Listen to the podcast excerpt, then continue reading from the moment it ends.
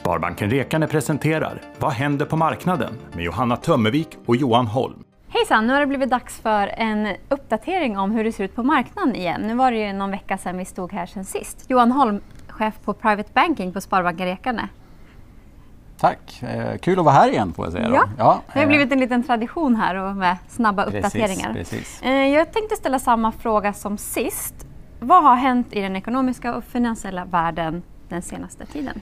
Ja, det, det händer ju mycket hela tiden, så kan man väl säga. Då. Men, men framförallt så kan man väl lyfta upp lite grann att det har faktiskt hänt en del positiva saker skulle jag vilja säga. Då. Eh, det är ju många länder nu som, som börjar lyfta upp att man börjar lätta lite grann på restriktionerna.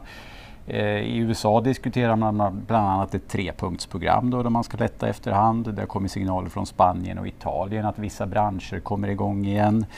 Eh, Tyskland så har man våran, eh, förlåt, deras hälsovårdsminister sagt att de har smittan under kontroll. Eh, och i våra grannländer Danmark och Norge till exempel så har, eh, planerar man att köra igång utbildning. Då. Så att allt annat lika så kan man säga att det, det ser lite bättre ut faktiskt. Då.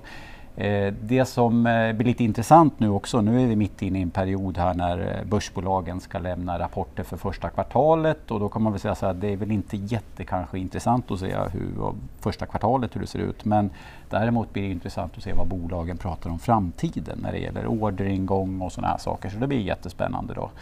Eh, värt att kommentera också då, det är väl att vi har haft en väldigt turbulens på oljemarknaden de sista dagarna kan man väl säga. Då. Och där är ju egentligen Grundproblemet är ju då att efterfrågan på olja har gått ner väldigt mycket eh, och man har fortsatt pumpa upp ganska mycket och nu är dessutom lagren fulla. Så då finns det någons, ingenstans att göra av oljan kan man säga. Så att då måste man dumpa priset i princip. Då. Så att eh, det har varit väldigt aktuellt här på slutet, sista dagarna. Just det. Mm. Mm. Ehm, och det händer ju mycket på de finansiella marknaderna mm. just nu. Då. Och många funderar väl hur egentligen aktiebörsen kan gå upp just nu som det har gjort senaste en, en och en halv månad.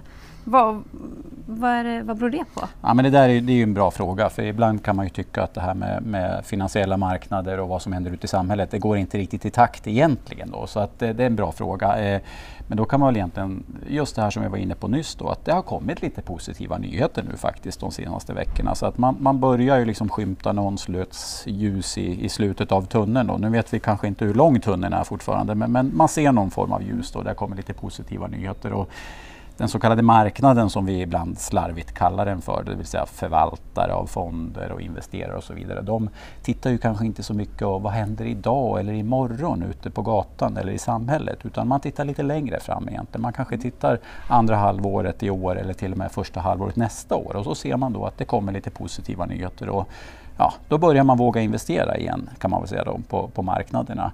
Eh, sen ska vi dessutom komma ihåg då att eh, vi har ju fått ett antal stimulans, ganska stora stimulanspaket från centralbanker och olika stater och det är klart att det här minskar ju också risken och hjälper till att stödja de finansiella marknaderna. Just det, så mm. börsen går bättre än vad man kanske kan förvänta sig i en sån här kris? Ja men så är det ju naturligtvis, mm. precis. Ja, intressant. Mm. mm. Eh, vi brukar avrunda med att du skickar med lite tips eller förtydliganden ja. till vad ska man tänka på? Ja, och jag eh, tycker väl någonstans, det, det, finns ju någon klok som har sagt att repetition är kunskapens moder så, att så jag, jag, vi kör väl vidare på det temat då kan man väl säga. Och, och, vi har väl pratat tidigare om det här, är det korta eller långa pengar man ska använda? Är det korta pengar då kanske man ska ha dem på kontot mm. Eh, och pratar vi korta pengar då kanske det är inom ett år eller så. Annars kanske man ska placera lite grann då i obligationsmarknaden eller aktiemarknaden och så vidare. Då. Man får ju också gå tillbaka och fundera på sin riskprofil. Då har man låg eller hög risk naturligtvis då, och det är ju väldigt individuellt så det kan man inte säga att det finns något rätt svar där.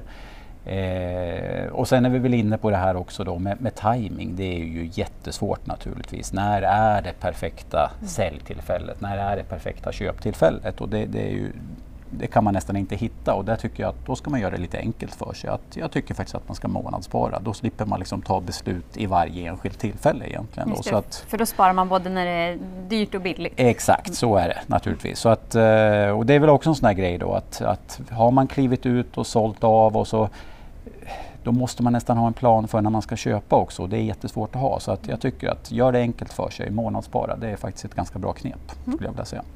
Toppen. Mm. Tack Johan för den här gången. Tack. Och vi ses Tack. snart igen. Ja, Hej då! Vad händer på marknaden presenteras av Sparbanken Rekane, en lokal bank i Eskilstuna och Strängnäs kommuner.